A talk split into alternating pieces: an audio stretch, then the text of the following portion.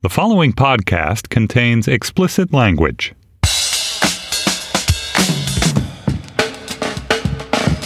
Hi, I'm Stefan Fatsis, the author of Word Freak and A Few Seconds of Panic, and this is Slate's sports podcast, Hang Up and Listen, for the week of November 18th, 2019. On this week's show, we'll discuss blackballed quarterback Colin Kaepernick's bizarro workout in front of a handful of scouts and defensive lineman Myles Garrett's unorthodox use of a helmet.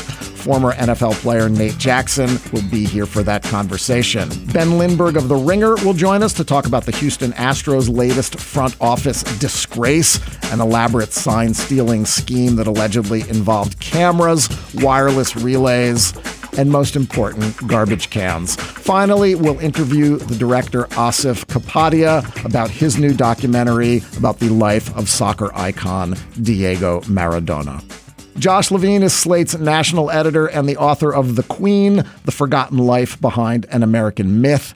He joins me from Boston. Hey, Josh. Hello, Stefan. Uh, no wild and outside this week. Not one of the weeks where you're feeling it. Nah. I guess. Wanted to keep things moving. I felt like it was slowing things down. You're just kind of like oscillating sine curve of love and hate for your first book is just, it keeps me alive, not knowing how you're going to feel about it in a given week. Keep the listeners uh, guessing. That way they may be more motivated to join the other 2,000 people that bought Wild and Outside.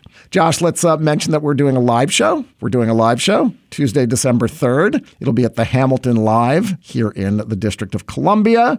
You can buy tickets at slate.com slash live, slate.com slash live. Tickets, information, the start time. I'm thinking 7 p.m. We have a bunch of journalists who are going to join us for the show that we're very excited about. Some of your hang up favorites. We've got Gene Demby from NPR's uh, Code Switch. We've got Dave McKenna of the late, great deadspin.com, RIP. And we've got Lindsay Gibbs, who's got a great uh, newsletter now called Power Plays that people should check out. So we're excited to have those folks on stage with us at the Hamilton, Tuesday, December 3rd, slate.com slash live, baby. Get ready for the greatest roast of all time the Roast of Tom Brady, a Netflix live event happening May 5th. Hosted by Kevin Hart, the seven time world champion gets his cleats held to the fire by famous friends and frenemies on an unforgettable night where everything is fair game. Tune in on May 5th at 5 p.m. Pacific time for the Roast of Tom Brady, live only on Netflix. It was a bizarre week for the National Football League, even by NFL standards. On Tuesday, the league, out of the blue, invited Colin Kaepernick to perform at a workout to be held four days later. On Thursday, Cleveland Browns lineman Myles Garrett lost his shit, yanking off Pittsburgh Steelers quarterback Mason Rudolph's helmet and hitting him over the head with it. On Friday, the NFL suspended Garrett indefinitely. Then came a crazy Saturday that included, among other things, Kaepernick wearing a Kunta Kinte t shirt, refusing to do the workout on the NFL's terms, moving it to a high school field an hour away, and throwing 60 yard spirals into receivers' hands. Afterward, one of the handful of scouts who attended reportedly said that Kaepernick's arm looked elite. According to one reporter, Kaepernick told some scouts, When you go back, tell your owners to stop being scared. Here's a little more of what he said. I've been ready for three years. I've been denied for three years. We all know why I came out here, showed it today in front of everybody. We have nothing to hide. So we're waiting for the 32 owners, the 32 teams, Roger Goodell, all of them to stop running. Stop running from the truth Stop running from the people. Nate Jackson also is always ready. He played for six seasons for the Denver Broncos and is the author of the football memoirs Slow Getting Up and Fantasy Man. Welcome back to the program, buddy. I'm not running from the truth. Never. Nick no. Jackson never runs from the truth. Let's start with Kaepernick. The NFL didn't articulate a reason for its sudden generosity in offering a chance to try out in front of team executives. This wasn't by no means normal. Free agent tryouts, as you well know, Nate, are held on Tuesdays, not the day before NFL Sunday. The whole thing reeked of a stunt cooked up by the NFL to gain some unspecified leverage over Kaepernick. And then Kaepernick and his representatives were understandably wary of the league's motives. So you had both sides trying to establish leverage. And in the end, the shit show subsumed the idea of a real tryout, if that was even the purpose to begin with. What did you make of it, Nate? Well, aside from it being on a Saturday, that is that is odd, but it's in the middle of the season, and everything that's gone on with him has been odd. But look, you don't get to bring your own camera crews in for a normal tryout. When you want to try out for an NFL team, they tell you where it's going to be, when it's going to be. You show up there by yourself, and uh, you subject yourself to their terms if you want to play on their teams. You don't really get to strong arm the NFL into you know agreeing to every demand you have and then telling them stop being scared and sign me. I think that it might have been you know I don't know how um, genuine Colin Kaepernick's interest isn't just being a teammate because that's what being a football player is. It's being a teammate. You kind of fall in line. You don't get to dictate the terms, and I thought so. I think he made a mistake. Well, that's what a lot of folks said. James Brown on CBS, Stephen A. Smith on ESPN, and the general consensus among uh, pundits seems to be that this hurt Kaepernick's chances to ever play in the NFL, if he ever did have a chance to play in the NFL. That it's that it's dead now. That it made him look entitled, arrogant, whatever dog whistle term you want to use. But, you know, the fact that the NFL gave him this, it's kind of an ultimatum on Tuesday and said you have two hours to decide if you want to agree to our like weird ass, like unconventional, nobody ever does it this way workout. And he said yes. You could argue that that shows his willingness to be flexible and play by their rules to some extent, and that it was the NFL that came into this with bad faith and unclear motives. And the way that this played out through the whole week, like nothing really, you know, convinced anyone that the NFL's motives were pure here. I agree with that, but I think that the reason that we should give Kaepernick a little more slack is that, look, he's different. I just don't think it's realistic to say that he should be just like any other NFL player at this point because yeah, we're he's way not. past that. We're way past that. Yeah, but why not? That's what football is. If you want to be on a football team, you can't be different. You Well- can't. And the team doesn't want a guy who sees himself as different on their team, and neither does his teammates actually. And so, if he wants to ingratiate himself in the NFL and say, "Hey, I'm ready to have this job," you you can't pretend that you're different than everyone else. The thing that that swayed me though, Nate, was the dispute over the waiver liability that the NFL wanted him to sign. The NFL put out this statement and it said that they wanted him to sign a waiver that was based on the standard waiver. Lawyers looked at it and said he would have been foolish to sign this because of the pre-existing collusion complaint that he filed against the league that was um, resolved with a settlement. There are still outstanding potential legal issues here with this guy that do make him different from you know a quarterback who's waiting for a call to come in and throw on a Tuesday because somebody got hurt the previous Sunday. Yeah, I suppose so. Well, well I, I'm actually not fully sure what exactly the fine print of that waiver was. What was he risking by signing it? So there's some debate about that, and I think there's gray area in it. But some folks are saying that if he signed it and agreed to the NFL's terms, then he would not have the ability in the future to bring any further claims against them. That this was basically a way for them to concoct a workout, claim that it was out of the goodness of their heart that they wanted to give him this opportunity, but it was actually a way for them to, you know, get him in a legal checkmate, is what Mike Florio of Pro Football Talk said, that to make it so that he wouldn't be a, a problem for them anymore in a courtroom. Or in case Colin Kaepernick had in his mind that he was going to use it as leverage for his own lawsuit. If, if he didn't get signed, well, look, I had such a great workout. Here are my career stats. This has to be collusion. I'm filing another lawsuit. And so you can look at it from either either vantage point. The NFL is trying to protect themselves in, from more funny stuff, and Colin Kaepernick was trying to do the same. But ultimately, if you want to be on a football field, you have to play by the rules of the team you don't get to dictate your own terms. And sadly like we're going to see that happen and it's just going to be more outrage. But i don't think that colin kaepernick's going to land on a team. Nate, I'm a little surprised to hear some of the things you're saying because, on the one hand, what Colin Kaepernick is doing is really sticking up for the rights of NFL players that don't exist right now. And he has basically taken the fall for players who want to be outspoken and who aren't willing to toe the line and do what the team says. And you may think it's a losing battle, but he's at least fighting it. I mean, I haven't seen anything to indicate that if Colin Kaepernick were signed and asked to go call plays on the field, he wouldn't be a reliable leader as a quarterback.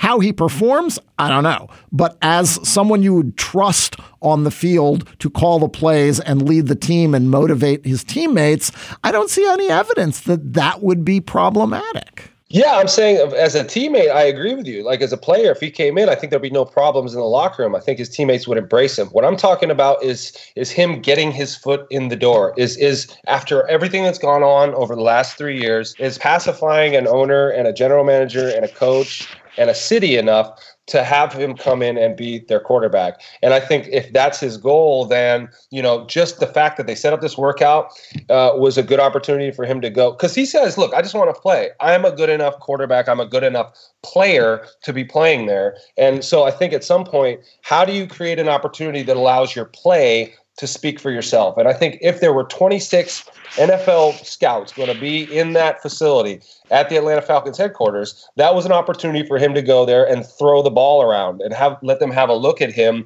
physically. And he didn't have to say a word. So yeah. I think they've heard, you know, I don't think they want to hear him speak about his grievances. I think they want to see if he can still play. And really that's why you had 26 out of 32 teams going to go show up for that. And I think it was an opportunity for him to just go throw the ball around. Yes, I, I appreciate that he's sticking up for the rights of the aggrieved football player. Every single football player in the NFL, at the drop of a hat, does whatever the NFL tells him. If they call if they call a player who doesn't have a job and want to give him a workout an hour later, he says yes to whatever terms uh, they ask of him. Yeah, I mean, I think the key question here is whether this was actually a good opportunity or not. And I think he would have probably, if I had to guess, he would have treated it differently if he thought it was a legitimate opportunity or a legitimate process. But, you know, being out of the league for three years and then all of a sudden, you know, reportedly with no warning, no communication to his, you know, representatives, you have to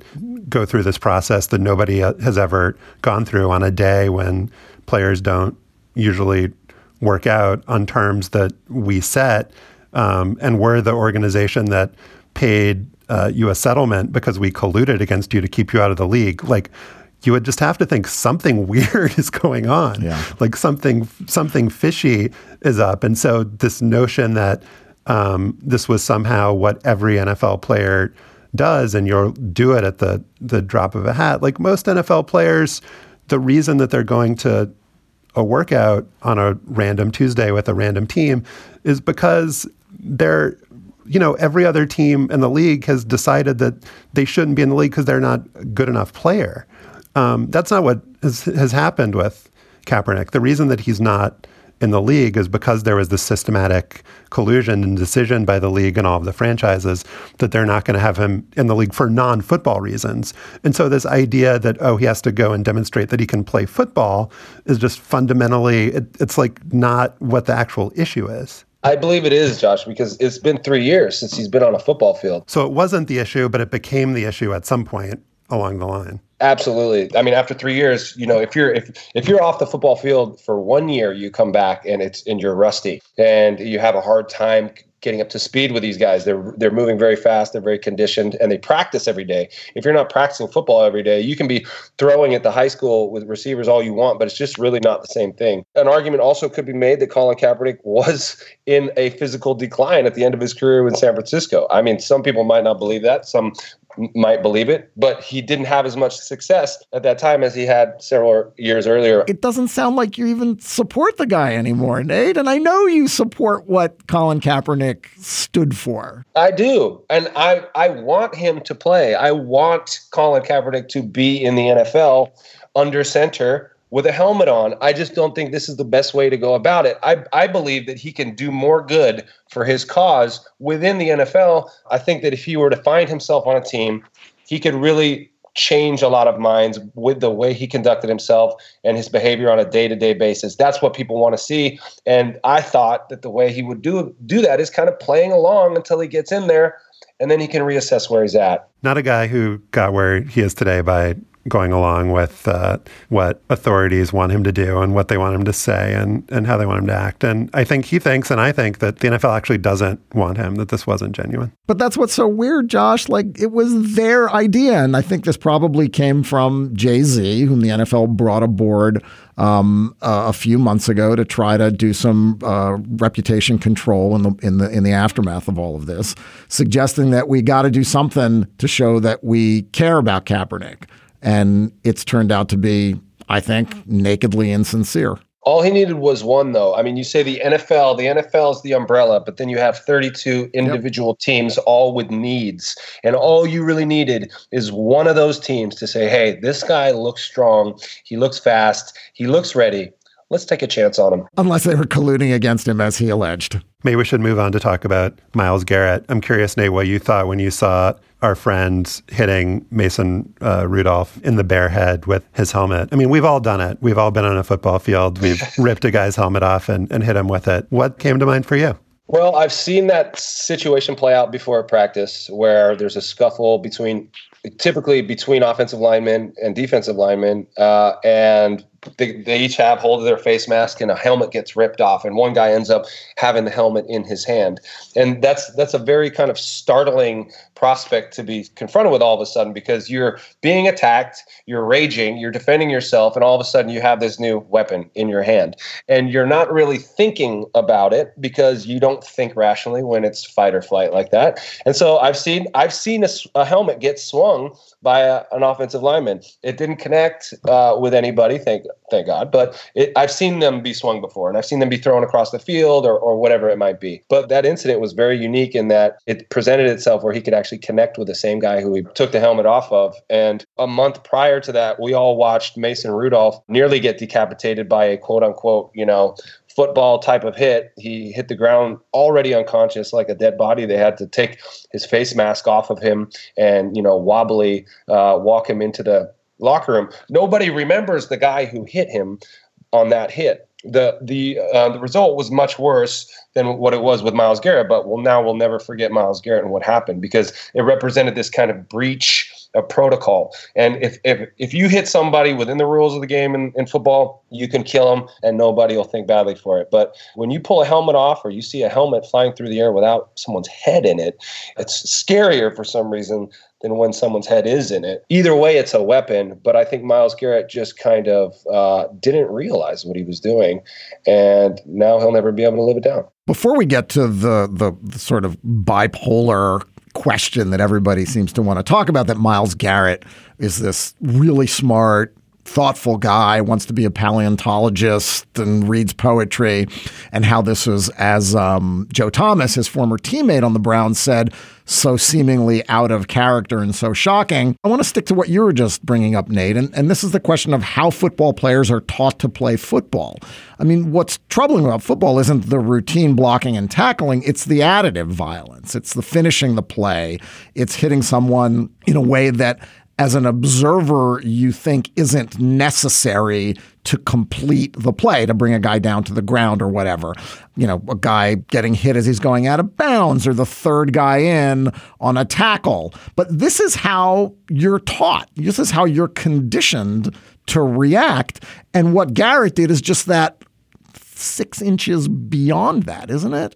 Yeah, so defensive players in particular, they are taught to play the whistle. Until you hear the whistle, you are attacking. You are swarming the ball carrier, especially uh, in the NFL where these guys are really shifty. You may think your teammate has him tackled, he gets out of his grasp and scoots down the field for a touchdown. And so when you're at a uh, when you're at an NFL practice, these defenders are being implored to swarm the ball, and all 11 guys have to end up at the ball carrier. That's what ends the play, and that's what the that's what makes the coach blow his whistle. And so these guys are conditioned to attack until they hear the whistle. And you don't really even hear the whistle on a field because you just go until the guy's in the dirt. And so um, that's what gets you paid. That's what gets you promoted. That's what gets you praised by the coaches. And when you watch film, you know a coach is never going to rip you like the media does for an egregious hit. In fact, the coaches are going to pat you on the back and say, way to go, because we'll take that penalty. And oftentimes, I, I, I imagine, and I'm pretty sure that teams will uh, pay for the fines that players get if they don't believe that they're justified. And so these guys are taught to attack and they're taught to be as violent as possible and they're rewarded for it. When you say six inches beyond what's acceptable, Stefan, uh, I think you might need a slightly bigger ruler than that. ripping a, a, guy's helmet off. Well, no, I, th- I, what over, I mean by it. that is just instinctually, like when your testosterone is raging and you are so pissed off and you are finishing the play in football parlance, it doesn't surprise me uh, that much. I don't think Myles Garrett was going, okay, now if I remove Mason Rudolph's helmet and I use it as a weapon to hit him over the head, would that be a good thing or a bad thing? Myles Garrett's like, fuck this guy. I've got his fucking helmet in my hand. I'm swinging it. So Rudolph was trying to rip his helmet off and, and didn't succeed. So uh, we can understand why Garrett was mad, even if we can't quite get to the place of understanding why he did precisely what he did. What he did. I mean, one of the questions that was raised after this happened, Nate, Eric Mangini, one of our our greatest football minds, one in, of Nate's in one of universe. Nate's biggest, you know, loves loves Mangini. My old buddy, Old yeah, buddy, we had a yeah. lot of. Yeah. He was like, "This is Freddie Kitchens' fault. This is the head coach's fault. Culture of blah blah blah blah blah blah blah."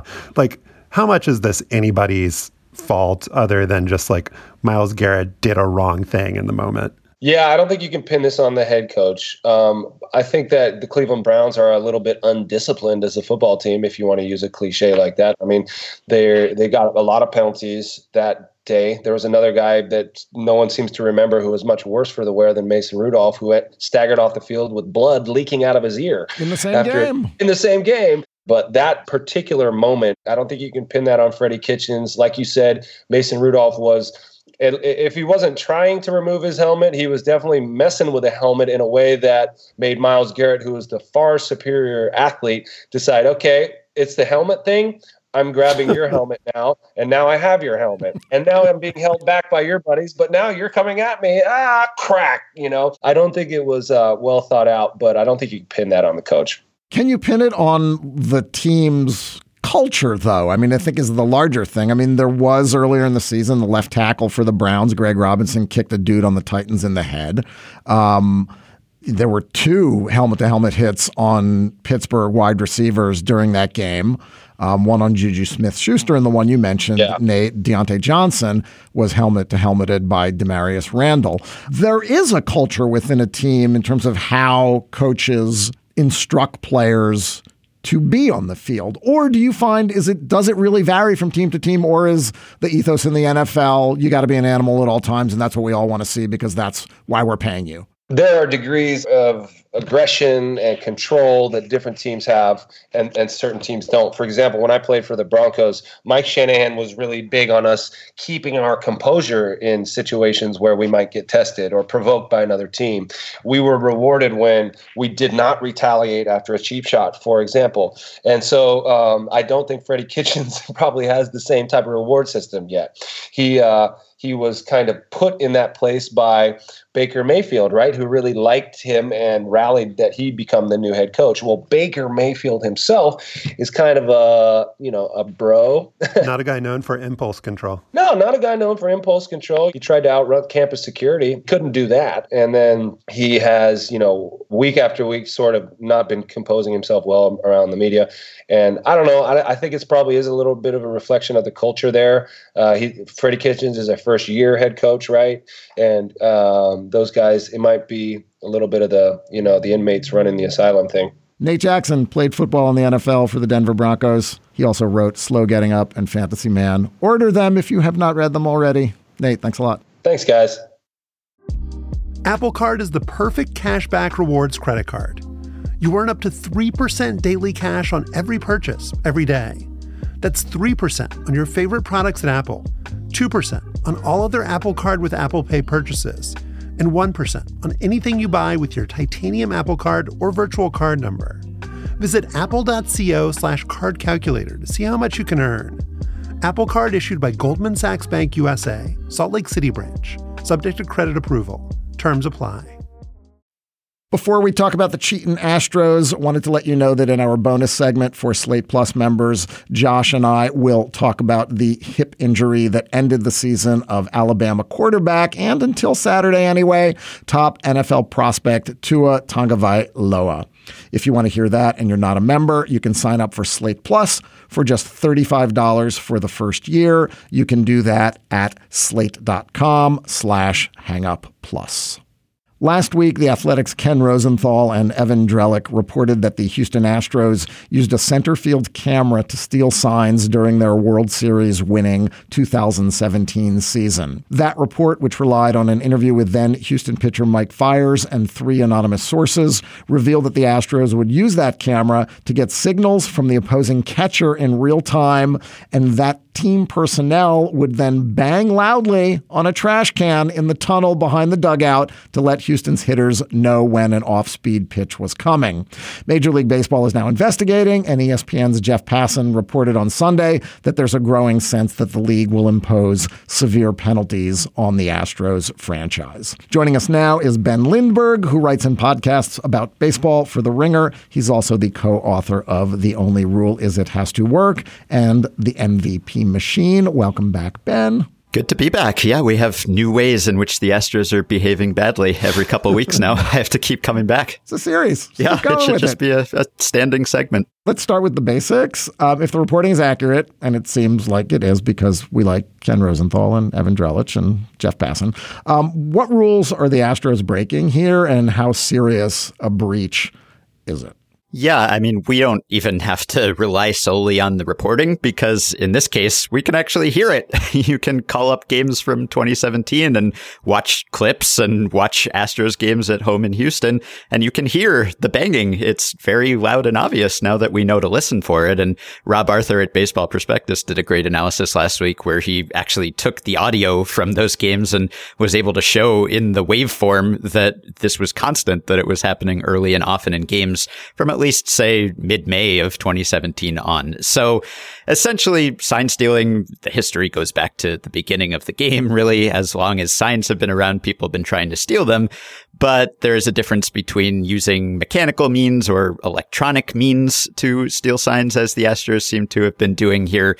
MLB has issued directives to teams telling them that this is not acceptable. You're not allowed to use electronic devices to steal signs. And that is what they were doing here, in addition to garbage cans. I don't know if garbage cans are explicitly prohibited, but the video part of the scheme, that's against the rules. And of course, there are many examples in baseball history of teams using some device or another. You know, the 1951 Giants famously had someone out in the outfield with a telescope and there was a buzzer system. And there used to be lots of teams that would have spies in the scoreboard and they would manipulate things to show the hitter what they were doing. But this seems to be a more sophisticated version of that or as sophisticated as something that relies on trash cans can be.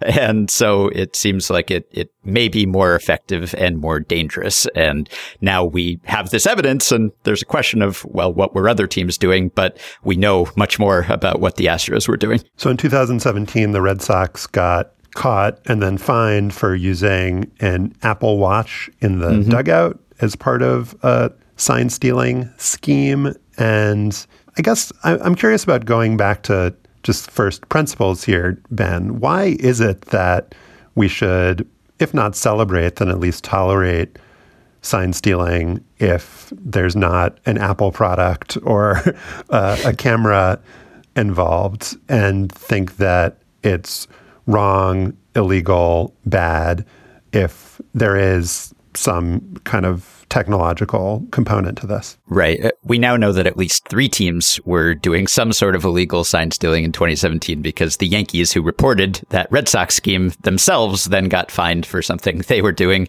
involving the bullpen phones. So, yes, it at first seems like sort of a strange distinction to draw. Like, if we're going to allow players to steal signs with the naked eye, if you have runners on second base who are picking up those signs and signaling them to the batter, then how is that really different from using a camera? I think the real distinction, and, and to be clear, players don't like either, and they will try to police each other's regular sign stealing. But I think there's a distinction in that I, I guess we want the game to be decided by the players on the field, probably. That, that seems like what we're going for here.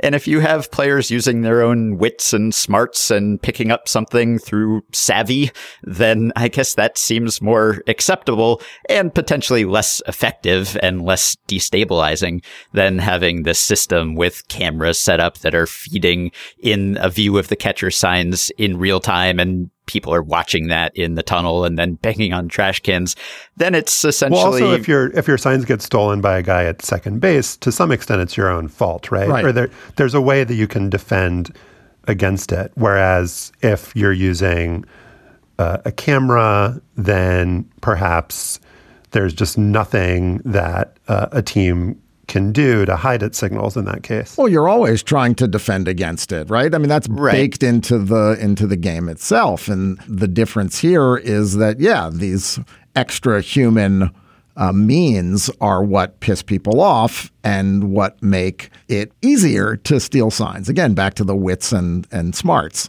Mm-hmm. And deception is a big weapon for pitchers, obviously. A, a big part of the way that they succeed is by keeping hitters from knowing what's coming, one would think, at least. And so this is taking a, a big weapon out of their arsenal. And yes, there are ways to guard against this, even if it's video stealing, even if it's the Astros scheme. I was on MLB Network last week with John Smoltz, and he was talking about how there are ways to get around this. And we know that in the playoffs, other teams having some inkling that the Astros and maybe other teams were doing this sort of thing, they came up with countermeasures. And it's, well, we'll switch signs every batter and we'll have cards and we'll have a more complex system where even if they steal signs in one plate appearance, maybe it won't apply to the next plate appearance. Oh God! The Don't tell, me, downside- don't, don't tell me that Major League Baseball is going to start having like giant cards of like Daffy Duck, you know, in the dugout to signal pitchers what to do. Yeah, I mean, the downside of it is that it just takes longer. I mean, when you're switching up your signs every batter and you have different pitchers coming in and you have catchers working with many pitchers and their job is tough enough, do you really want there to be an extra delay between pitches because you're cycling through different sets of signs? Is that something that players should have to remember when they're trying to do their jobs? Do we want that to be in the back of their minds constantly. You know, is baseball better in any way? Because you could say, you could imagine a version of baseball where it's just open season and it's, hey, if you can pick up the signs, then good for you and you get that advantage. But I think the argument is that it's just not a better version of baseball, that it might be a competitive advantage. But do we want to bog down the game with players having to come up with ways to guard against this? One other kind of foundational question, Ben. I saw um, a piece in Beyond the Box Score by Sheryl Ring insinuated this, but I didn't see it elsewhere. Kind of mentioned that the Astros, and you know, you wrote about these kinds of cameras and the MVP machine.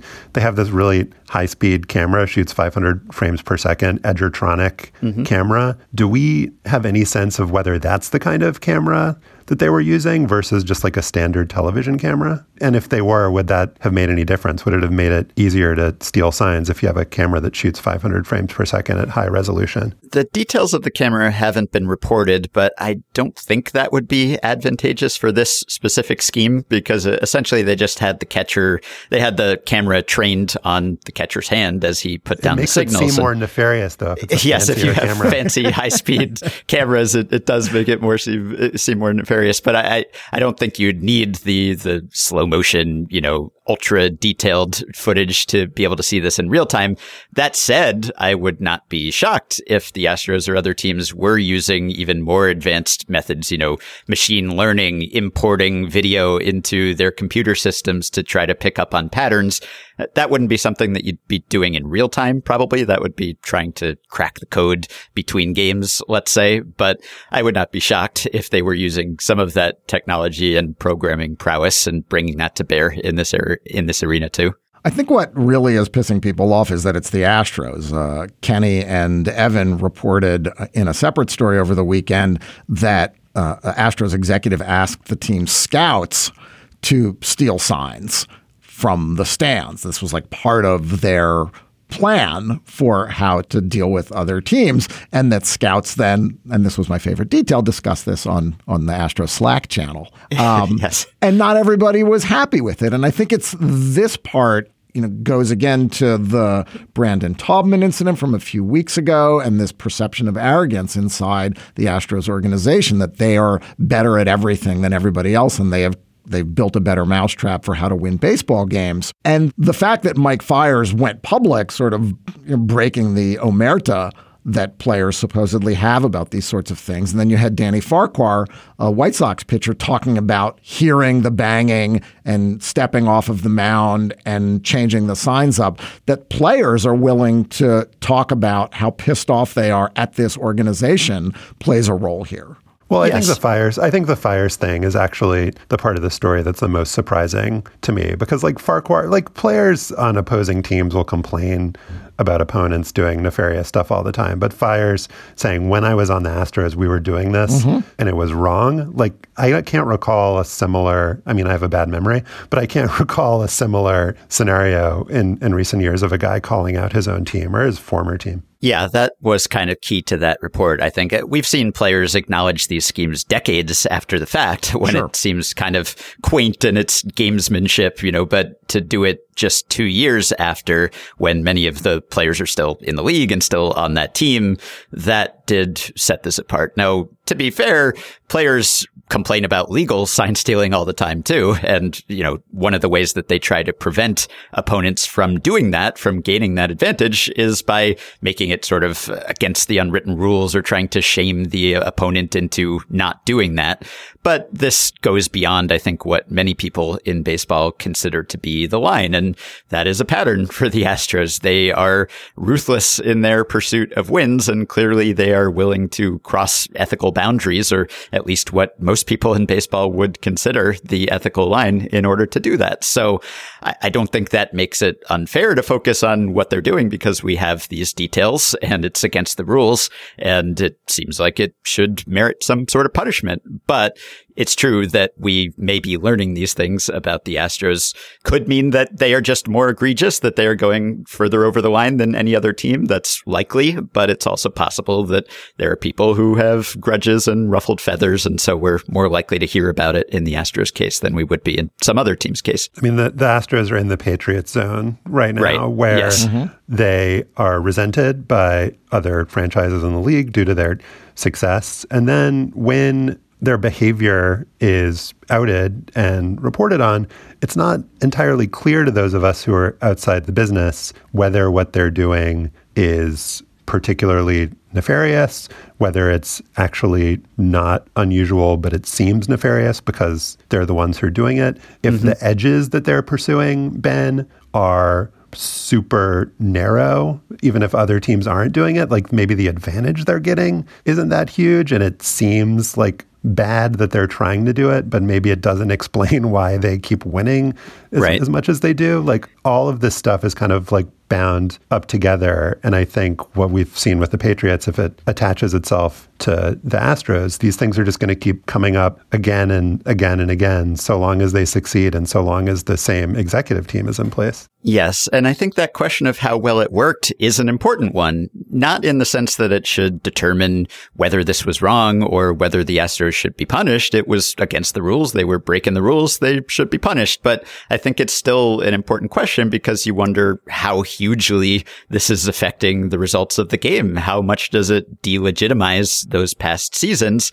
And, you know, I don't know if it affects the severity of the punishment, but it's something that you wonder about. Did they win the World Series because they were sign stealing or were they a great team that was also sign stealing, but would have been great anyway? So it's hard to prove anything either way. I think there is some post hoc fallacy going on here, you know, because you see people citing, for instance, the fact that the Astros had a, a huge decrease in team strikeout rate from 2016 to 2017, the season when it was believed that they started this sign stealing scheme. And that is true. They did have a huge team decrease in strikeout rate, but that was entirely foreseeable and foreseen and projected by the statistical systems at the time, just based based on who was in the lineup. They had a lot of turnover on the team.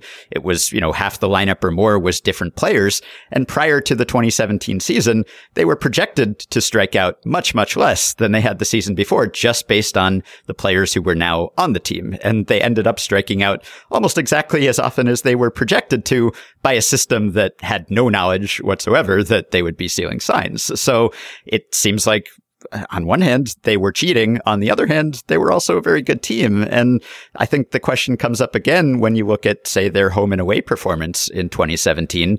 We know that they were stealing signs, or, or, we have a high degree of confidence that they were stealing signs at home for much of the season, but they were better hitters on the road. So what do we conclude from that? Do we conclude that sign stealing had no effect? No, I, I don't think we can go that far. But if they were that successful on the road, then how huge an effect could it have had at home where most teams are better at hitting anyway? So it's really kind of tough to parse. And I think it is kind of an important question to ask without dismissing the fact that the Astros clearly went beyond what they were allowed to do here. But isn't it almost beside the point if it worked or not? I mean, the fact is that, you know, this is like the impeachment hearings. It's, you know, Sure. Did the aid go through? Yeah, it eventually went through, but that's not entirely germane. And whether, you know, Evan Gattis hit slightly better at home because he was getting tipped off doesn't really matter to me. It's the fact that he was getting tipped off. He knew what was coming. And for some baseball players, that is a tremendous advantage. Whether they were able to take advantage of it in each specific instance is almost irrelevant. And the, the detail in one of Ken and Evan's stories that has stuck with me is that there was a cover up here, an attempted cover up. And at one point that they report at least once people on the Astros were worried enough that in the middle of the game, they told the staffer who was in the tunnel outside the dugout monitoring the video and banging on the trash can, and I assume it was a two person operation, to tear it down and get it out of there. They knew they were cheating in a way that was different from the shortstop or the a guy standing on second base peering into the catcher's crotch.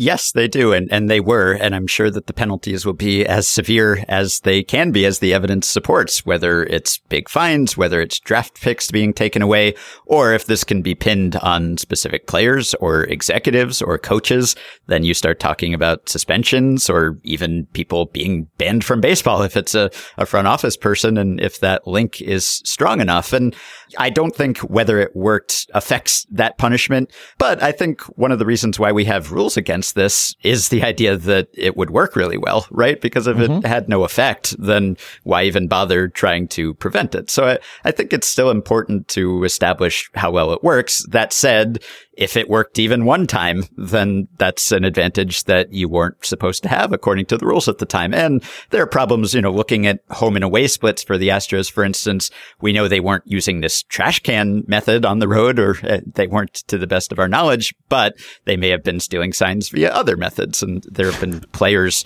Carson Smith and Trevor Plouffe have tweeted that there were other schemes going on here where someone in the bullpen might be looking at a TV and yeah. raising their hand or lowering their their hand on the outfield fence based on what pitch was coming. Right. And Jeff Passan reported in 2018 that there were concerns that Astros players were in the dugout clapping to deliver signals. mm-hmm. Passan, in his story in 2018, even mentioned the garbage can. Two major yes. league players said they had witnessed the Astros hitting the garbage can. It would be funny if the scheme was entirely dependent on the garbage can and they actually brought the garbage can with them on the road. That would have taken this uh, scandal it's, to another perfect scheme. Who would suspect a garbage can? There's yeah. garbage everywhere. It's not just in Houston, right? there was also suspicion in 2019 that there was some sort of whistling scheme going on, that they were whistling to reveal pitches. And there was an MLB investigation of that that didn't turn up anything, but who knows how rigorous that was. So there is a suspicion that this is still going on. And I think that's one of the downsides of this whole thing for the sport is that you can't ever prove that it's not happening. And so once we know that it was happening in this way in at least one place or in a few places that season, then it's a constant question in the back of your mind. Is this on the level? Is there some sort of cheating going on here? And to be clear, MLB has already put in place stricter rules and regulations uh, in the 2018 postseason and then heading into the 2019 regular season where all of the video feeds on TVs in the park, at least that are accessible to the players, are supposed to be on an eight eight second delay, and you're not allowed to have cameras in the outfield that are trained on the catcher signs, and there are MLB observers around. But again, it's hard to say whether that's something that could completely prevent this practice because, you know, video is omnipresent and cameras are everywhere and devices and screens are everywhere. And so there is some question of can you actually prevent this unless we move away from the traditional method of passing signs? You know, if, if technology is going to crack the code here, then we we have to use technology to make the code more impenetrable, which could be using headsets uh, on the field. You know, have the pitcher or the catcher with a headset, or have them with some legal allowed type of watch where it has you know maybe haptic feedback or something, and you can just tap it for a sign, and only the pitcher can feel it. So something like that may be the next evolution, just so that we can put these concerns to rest. Yeah, I was going to ask about telepathy. That seems like the next step. I mean, the yeah. thing that we don't really talk about that's the fundamental issue here is that catchers, uh, you know, why do you need to know if it's a fastball or a breaking ball? Just catch it, man. Like, how hard can it be? Just stick your glove out, adjust on the fly. Oh like, my God, this is Josh. all due to ca- this is all due to catchers oh, just Josh. poor hand-eye coordination. Um, so the my, Astros my need to build uh, a better catcher, basically. Yeah, exactly. Yeah, yeah. My, slightly unsafe. we kid. My last question was I was thinking about this because of Stefan's impeachment analogy.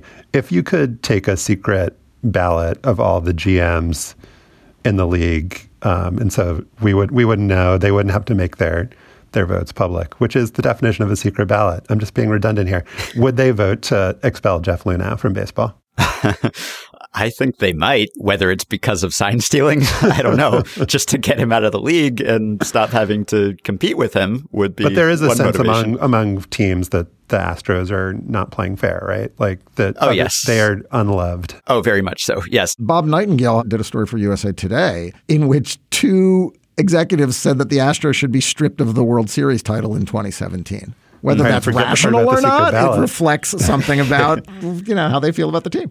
Yeah, I mean the Astros have been unloved and disliked going back to the beginning of Luhnow's tenure. You know, late 2011, early 2012, their whole tanking scheme and putting the shift into place and all the things they were doing at that time, not illegal, but certainly going beyond baseball norms. So now, in recent years, with the Osuna trade and the Taubman outburst, and now this sign stealing, they seem to have crossed the line line repeatedly where prior to that it was, well, maybe we're offending some delicate sensibilities of lifelong baseball people here, but we're doing it within the rules and we're gaining an advantage from it. Now it's, well, maybe we're gaining an advantage, but we're doing so in a illegal and often very distasteful way.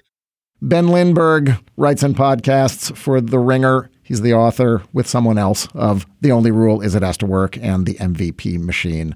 Ben, thank you as always. My pleasure. At least this is something we can talk about when teams don't sign free agents anymore. it's uh, this is the new hot stove. What did the Astros do wrong this week? Judy was boring. Hello. Then Judy discovered ChumbaCasino.com. It's my little escape. Now Judy's the life of the party. Oh baby, Mama's bringing home the bacon. Whoa, take it easy, Judy. The Chumba life is for everybody. So go to ChumbaCasino.com and play over 100 casino style games. Join today and play for free for your chance to redeem some serious prizes. Ch-ch-chumba. ChumbaCasino.com.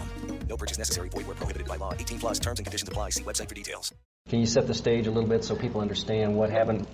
In 1969, 14 black student athletes were kicked off their university's American football team for planning a show of support against racism. We were really protesting our treatment on the field. Amazing Sports Stories from the BBC World Service tells their story. We became brothers that day when he did that to us. We made a change. Fighting for what we deserve. Search for Amazing Sports Stories wherever you get your BBC podcasts.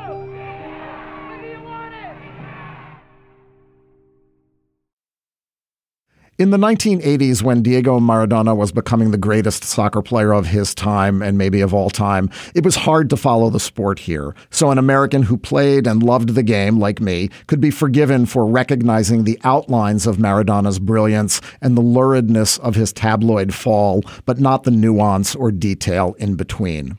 The new HBO documentary, Diego Maradona, more than fills that space, coupling an amazing trove of grainy, never before seen footage with new interviews. The film distills an incredibly complex life into a simple paradox articulated in this clip by Maradona's one time personal trainer. Let's listen.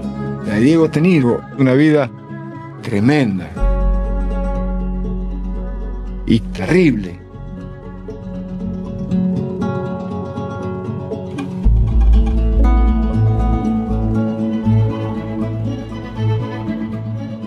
Diego no tiene nada que ver con Maradona, pero Maradona lo arrastra Diego por todos lados. Diego has had a life both tremendous and terrible. Diego has nothing to do with Maradona, but Maradona drags Diego around wherever he goes. Asif Kapadia directed Diego Maradona. He won an Academy Award in 2016 for Amy, his documentary about the English singer Amy Winehouse, and also directed Senna about the Brazilian Formula One driver Ayrton Senna. Asif, thank you so much for coming on the show. Be here. Thanks for having me. You grew up in London and were a teenager during the period that you focus on in the film Maradona's years with the Italian club Napoli in the late 80s and early 90s. How much of a football fan were you, and did your own memories play any role in wanting to make a film about Maradona?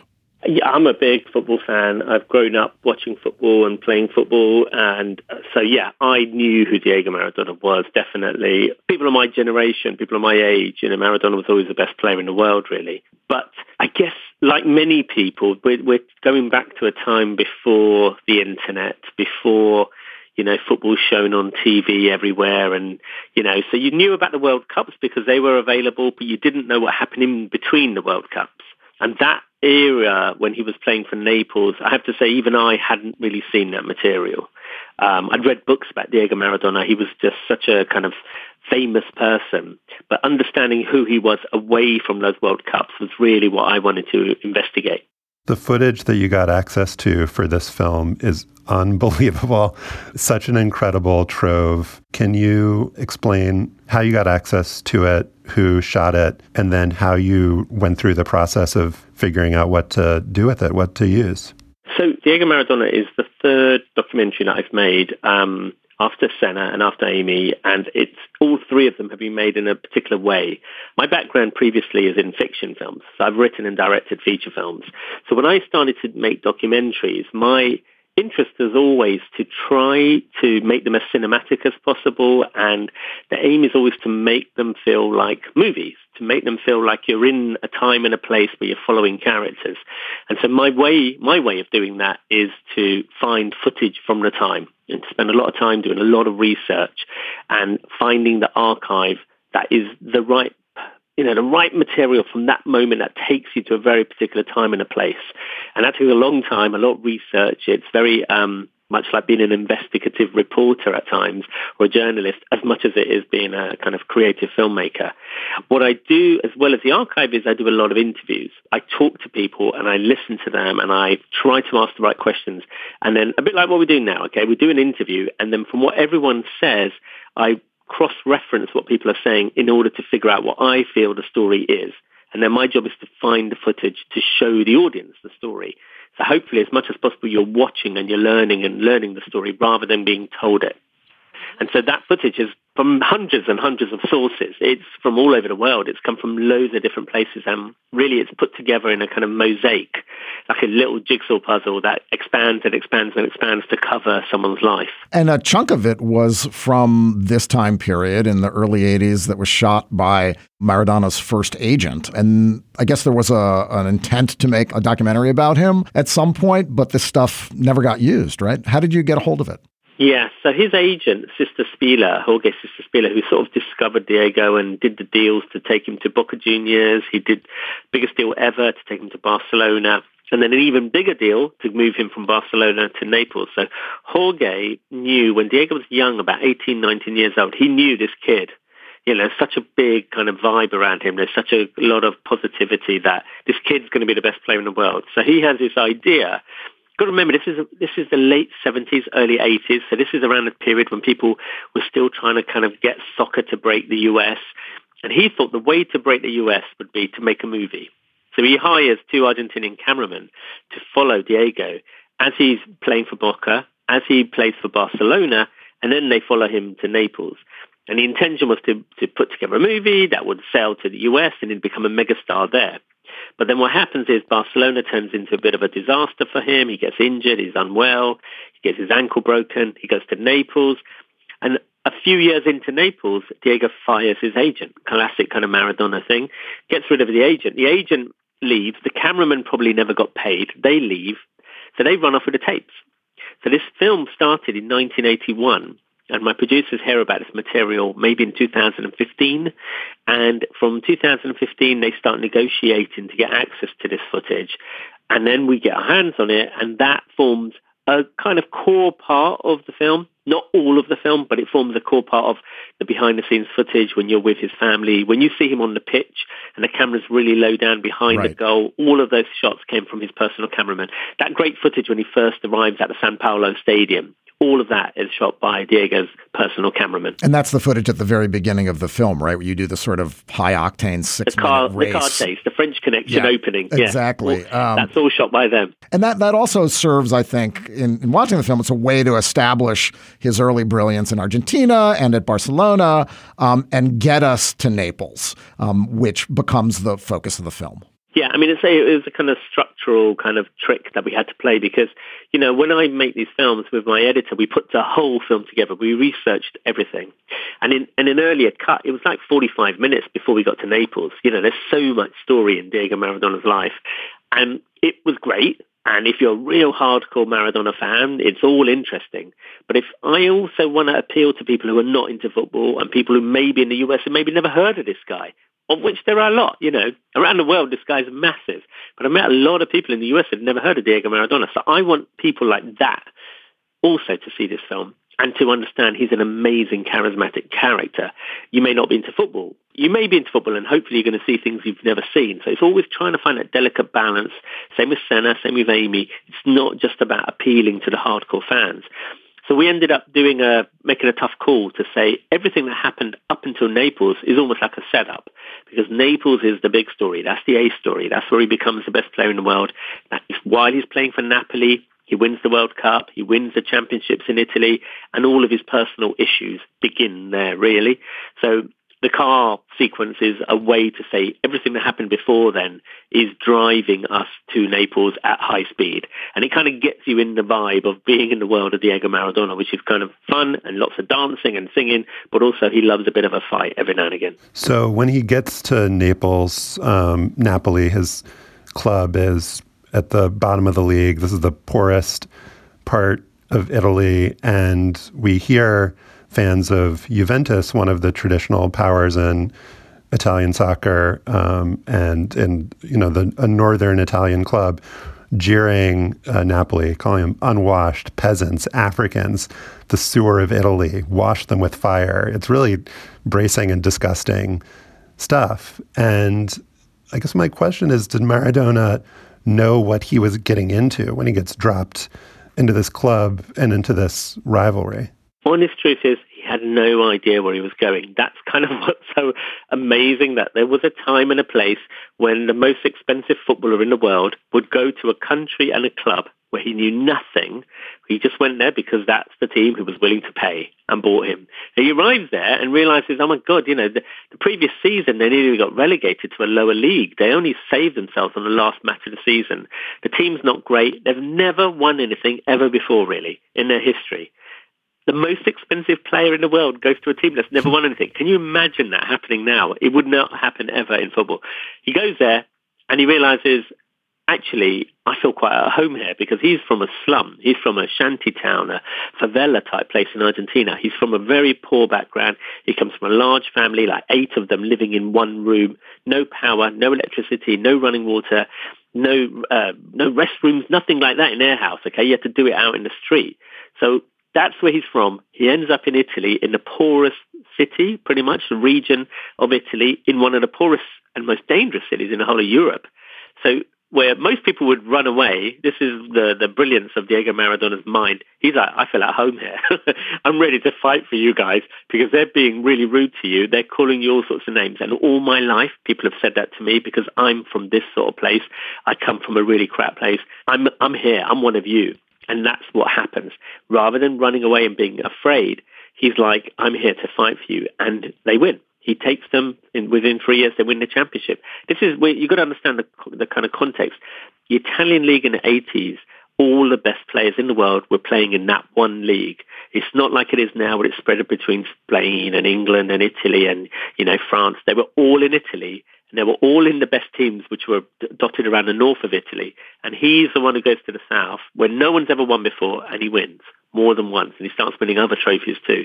So that's why he is so legendary for me. Before we get to what dragged him down in Naples uh, while it was building him up, I want to talk about the World Cups that he played in while he was in in Naples. Uh, he was left off the team in 1978 when he was 17 years old. And that was the World Cup that was in Argentina that Argentina won, and that bothered him. Um, he played in 1982. The World Cup was in Spain. Argentina was eliminated in the second round, and then comes 1986 when he is he gets sent off against Brazil, which right. is like the thing. He in '82 he was being built up as being the best player in the world. I'm I'm old enough to remember '78. One of my first memories is seeing the '78 World Cup final with all the ticker tape, and um, Mm-hmm. and my brother was a big Holland fan, so we all actually were rooting for Holland, and they didn't win it. That's twice in a row they lost.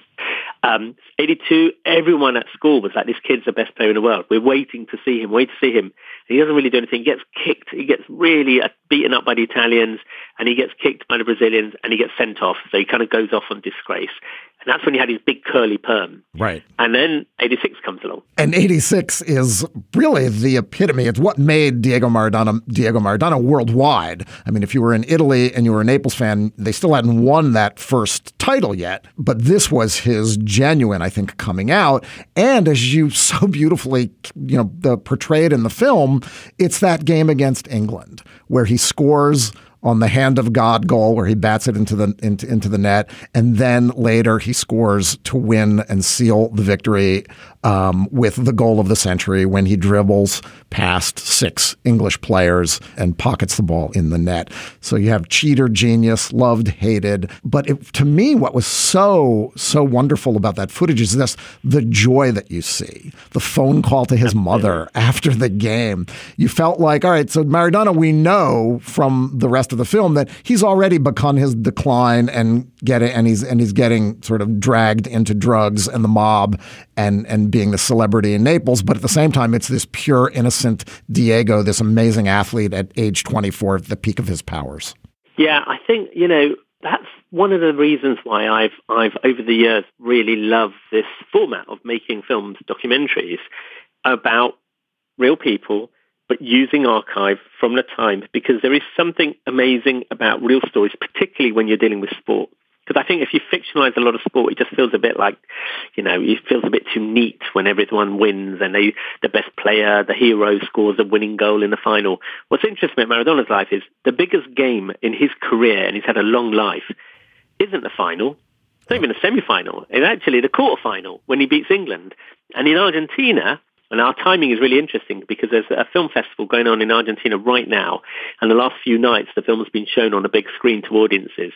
And the place where they get most excited, and where they cheer the most and where they're clapping the most is always the game against England. When we had our premiere in France, in Cannes, the place where everyone clapped was when he scores the second goal against England. And the reason why a lot of people hate him in England is because of the first goal against England. So that really, that match is the one that you can sum him up with. Yeah, the handball which I talked to him about, and he answers the question and he explains it very matter of fact. I just went for it, I tried it, I got away with it, looked at the ref, and he did it in such a way that the ref doesn't notice. This is pre any kind of video replays or anything like that. And then he comes out three minutes later with the best goal ever. And that whole tournament, you know, he is by far the best player in the world. He he is the best example of a single player taking a team through a World Cup that pretty much anyone can think of. There's other World Cups where players have had good the odd good match and they've been really, really strong. But Maradona's is really the best.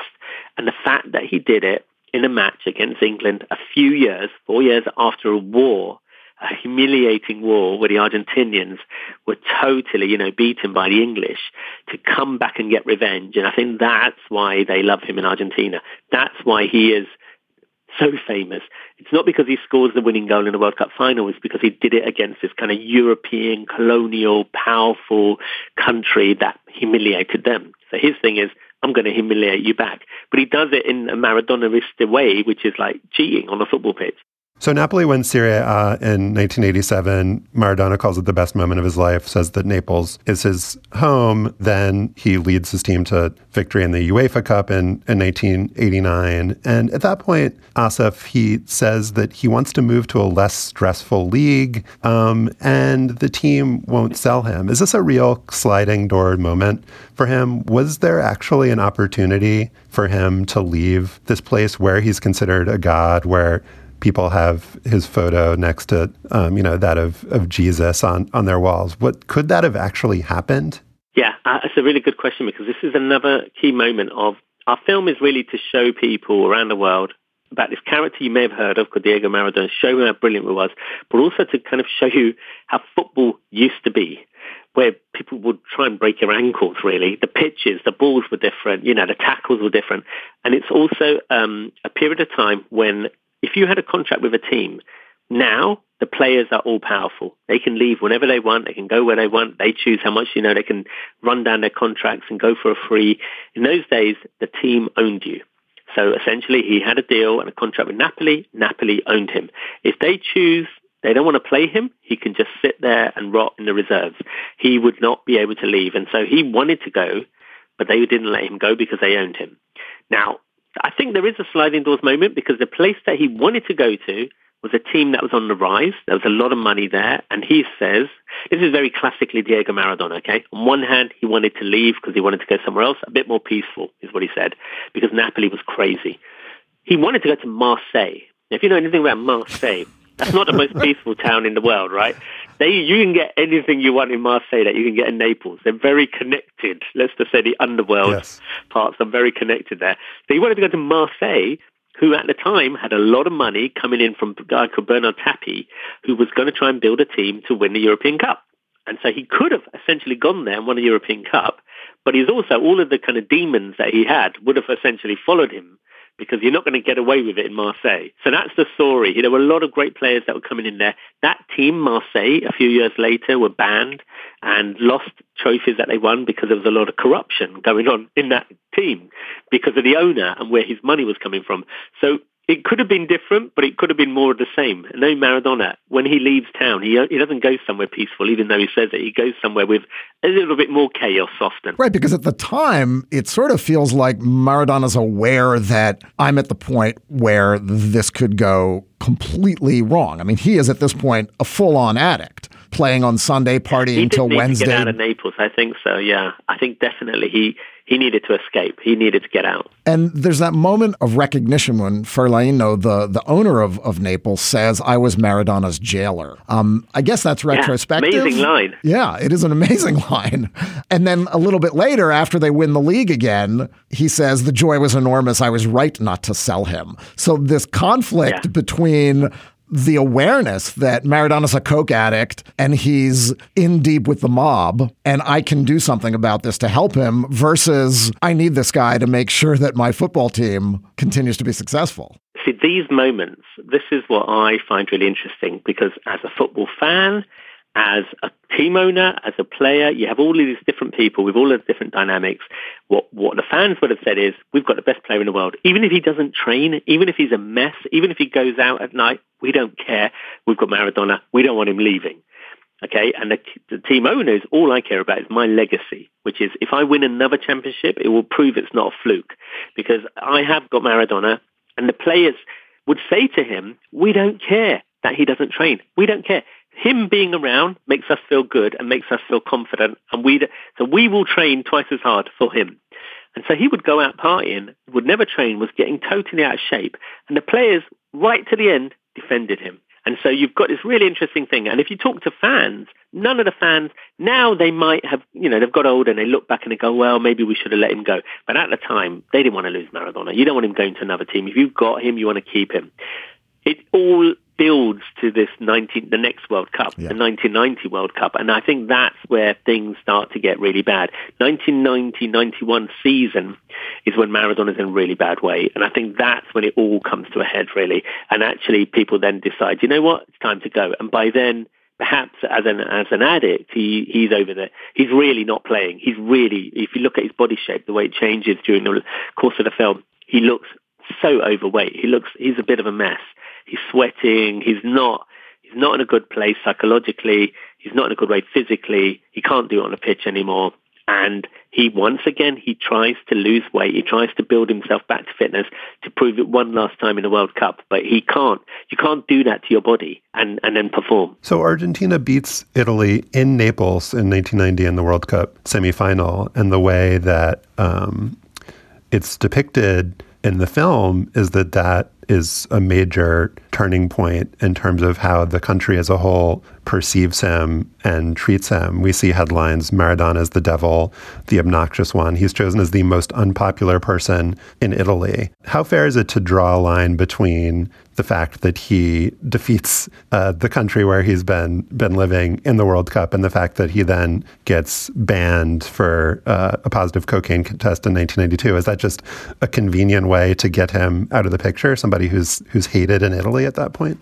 So his his ban is 1991, actually. Yeah, so it is like six months into the season, but he doesn't play many games. But it, it definitely does seem to be there is a turning point there within the country where there's a lot of stories, there's a lot of rumors about what he gets up to, but it's all kept quiet.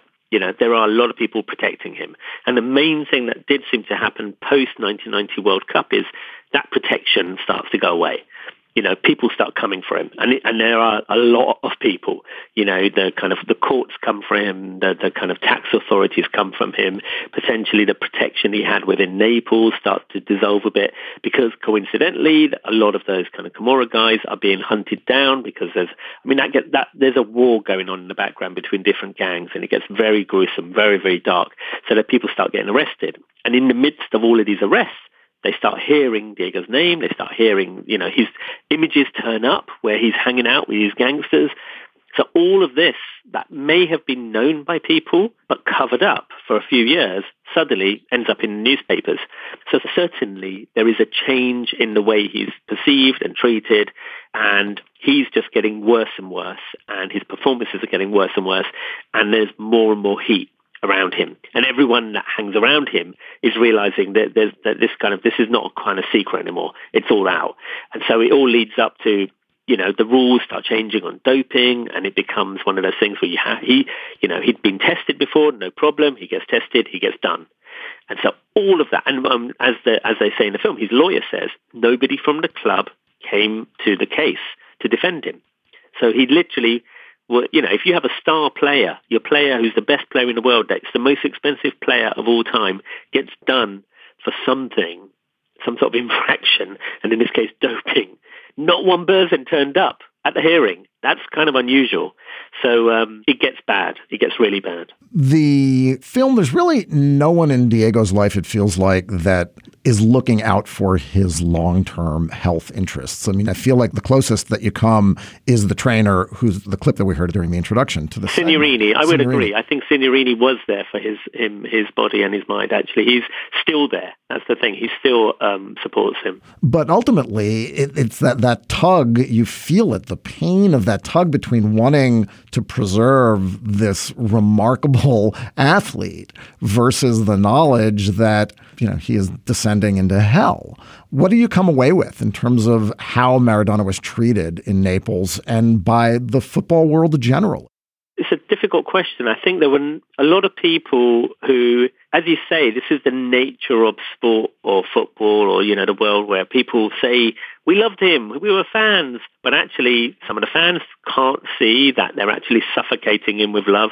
They're spoiling him. And the more you spoil someone, the more lost they can get Then there are people from the club who were like, you know, they were happy when he was winning, and then when they didn't need him, they get rid of him. Now that happens to every athlete. You don't have to be the best player in the world. That happens all the time. Mm-hmm. Young kids are suddenly given a lot of hope. They don't have necessarily a great education. They're given lots of money in a very quick way, and then when they lose themselves, it's their fault. You know that we see that all the time in sport. So there is an element which is just like this is how the business works. It is business. In terms of who was around him, you know, he had some good people around him. But what often happens when, you know, if your ego gets out of control, if you become like a godlike status character, maybe you stop listening to the people who care about you. And one by one, they get pushed away, they vanish, the family is sent back to Argentina, the friends that were with him when he started out all lose their jobs or get fired. Because essentially they all end up on the payroll. That's the problem, isn't it? And then they get fired and the paranoia bring, begins if you're taking a lot of cocaine. That's probably not the best way to kind of make straight decisions about anything. And I think the one person that it seemed like that stuck with him from beginning to the end. And he's still, I have to say, around and still can speak very honestly about Diego Maradona because he's not afraid of him is his trainer Fernando Signorini. And I would say on our film, he's one of the people who's most eloquent and most honest yeah. when he talks about Diego. He knew his body, he knew his mind, he was there in the dark days, he was there in the good days. He's on the pitch celebrating when they win the World Cup. You know, they're hugging each other on the pitch. So I think Signorini is the nearest I would say we found to a friend even though he was on the payroll, he was a friend who was there and who really genuinely cared about Maradona. It's quite hard to find lots of other people who genuinely, from beginning to end, cared about him. I think he himself became unbearable at times and pushed everyone away. There are a lot of similarities in this film to your previous documentaries. And I have thought, you know, after seeing Amy when it first came out, there's this one scene that really stuck with me that's really haunting. And I've watched it multiple times. The scene where Amy Winehouse is recording the song Back to Black with Mark Ronson. And it's just really spare, and you just hear her vocals and then the music kicks in. It's amazingly done, but you just really see her genius in that moment, but also like her genius and her art, it's really like plumbing her pain, the pain of her life. And so even in that moment when you see her at her best, it's still very dark and sad and, and haunting. And that's possibly also just because she succumbed to her addiction and she's dead now. And with Maradona, you know, we were talking about the 86 World Cup and the other on-field scenes. There's so much joy there when he's able to be at his best on the field. And we see some moments when, when he's not, but just that kind of distinction between them and, and their and their genius and how it's displayed was really stark and stood out to me. Yeah, I think, you know, if you haven't seen Senna, I would recommend you um, check out Senna as well because they are kind of a trilogy of films. You know, they are about three brilliant, charismatic geniuses, brilliant, amazing. What I'm interested in is these kind of charismatic figures. They're not, you know, Ayrton Senna's not the guy who won the most world championships. Amy's not the biggest selling artist of all time. And, you know, Diego Maradona's not won as many Champions Leagues or Golden Balls as all these other guys out there, you know, we're talking about. Yet these people are remembered because they were special. There was something about them that made them stand out. And in a way, they were very smart. They were very streetwise characters in a way. They also had a vulnerability to them. There, there's something about them that they kind of show their heart on their sleeve at times. Um, and I think there's something about the simplicity about their joy. You know, you know when they're happy. You know that they do this because they love it. They're not doing it because they wanted to be famous. They're not doing it necessarily because they wanted to make lots of money. That becomes a consequence of their their gifts and the hard work that they put in. But somewhere along the way, the joy, the pure joy of playing football, racing a car, singing, goes. And there is always a moment in all of the films when you look in the eyes, and I spend a lot of time making these films, finding footage where you see their faces and everything is reflected in their eyes and on their faces. There is a point when the joy goes, the light goes from their eyes, and suddenly they're doing this thing that they love, but it's not fun anymore and it's becoming a problem and it's becoming more and more of a challenge. Now, the interesting thing about making a film about Maradona was he did survive. He got out of there. He got out of Naples and he went to the next place and he had a hard time and he got out of there and somehow he's still going. And it's only now he's gone back to Argentina after all these years. So that idea of, that's why that key line is in the film at the beginning of the film and at the end of the film. When you're on the pitch, everything goes away. Life goes away. You know, you just enjoy the freedom and the pure simplicity of kicking a ball around. That's what he loves. Somewhere along the way, life just gets so difficult for him. So even when he's old, even now, he still likes to kick a ball around. He can't even walk, but he still celebrates scoring probably the crappiest goal he's ever scored in his life, playing five-a-side. But he still celebrates. And no matter how sad the ending is, I always smile when I see that shot at the ending because I just think like, that's what I love about him. The guy still wants to win, still wants to score, and then he feels that pain in his back and his legs when he walks away. The, ultimately, I felt that despite you know, looking and, and you, you feel this sort of lost promise. You know, could there have been a 94 World Cup performance? You know, could there have been more greatness from Maradona, more indelible moments that we as fans could consume? Ultimately, I felt this was a sympathetic portrait. I mean, do you feel sympathy toward Maradona? I mean, you don't come away feeling like this was a man that squandered his life. I hope it's a balanced um, film. I hope it shows you his brilliance, and I, and I think so far the reaction has been people who who you know didn't know about him go, my God, this guy was great, and people who did know about him and love him see a lot of that brilliance. But I also I wanted to try to understand that the reason why his life turned out the way it was wasn't because he was just fantastic at something. It's because there was also something in him that led him to trouble that that got him addicted. He was an addict for a long time afterwards. He never completed a season. He never completed a tournament, really, after that as a player. You know, he goes to 94 World Cup, but then he gets banned. The reason he gets banned, I think, goes all the way back to what happened in Naples. And the reason when he was coaching, he never really succeeded because he wasn't trained as a coach, really. He was living off the legend. And really, at the end of our film, he becomes the myth, the legend of Maradona. And the idea is the guy that arrives in Naples in that car is Diego. And somewhere during the length of the film, he changes into the mythical figure who has his image on these huge buildings and, you know, is famous for hanging out with Fidel Castro and lots of other kind of world leaders and the Pope and picking a fight with everyone everywhere he goes. But um, somewhere along the way, there was there was a kind of I think there was a sensitive guy who smiled and who had a brightness in his eyes and who was brilliant and who loved to play and that joy did vanish somewhere along the way. But he's still going, and I think that is something to be celebrated. I don't want it to feel like it's a negative film about him. I wanted to try and find the right balance of the Diego and the Maradona, the the cheat and the genius. You know, the the the kind of angel and the devil. That's what he is. He's both of them all the way down the line. Asif Kapadia directed Diego Maradona. You can watch it on HBO, and you really should. Asif, thank you so much for coming on the show. Great. Thanks, guys. Nice talking. That's our show for today. Our producer is Melissa Kaplan. To listen to past shows and subscribe or just reach out, go to slate.com slash hangup and you can email us at hangup at slate.com. If you're still here, I'm guessing you might want even more hang up and listen. In our bonus segment this week, Josh and I talked about Alabama quarterback Tua Tagovailoa and his injury over the weekend. The questions that get raised when something like this happens both go towards the specifics of, of his case, Stefan, but also just the general facts of college athletics, particularly when they pertain to somebody like Tua, who could have been making north of $10 million if he had been eligible for the NFL draft. To hear that conversation, join Slate Plus for just $35 for the first year. You can sign up at slate.com slash hangup plus. For Josh Levin, I'm Stefan Fatsis. Remember Zelmo Beatty, and thanks for listening. With Lucky Land slots, you can get lucky just about anywhere. Dearly beloved, we are gathered here today to. Has anyone seen the bride and groom? Sorry, sorry, we're here. We were getting lucky in the limo and we lost track of time. No, Lucky Land Casino, with cash prizes that add up quicker than a guest registry. In that case, I pronounce you lucky. Play for free at LuckyLandSlots.com. Daily bonuses are waiting. No purchase necessary. Void where prohibited by law. 18 plus. Terms and conditions apply. See website for details.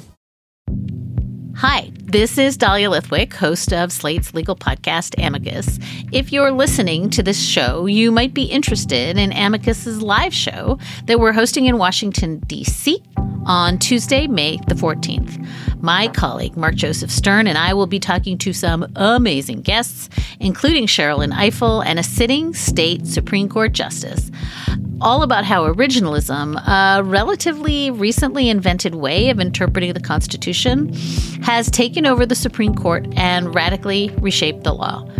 It's been doctrinal rocket fuel for the conservative legal movement and facilitated the rolling back of abortion rights, the expansion of gun rights, and the obliteration of the separation of church and state. And as another wildly consequential Supreme Court term careers to its end, the court's originalists are on a tear. But there's something you can do about it, and we hope you'll join us in DC on May 14th to explore the possible pathways out of the current situation. Go to slate.com slash amicus live for tickets.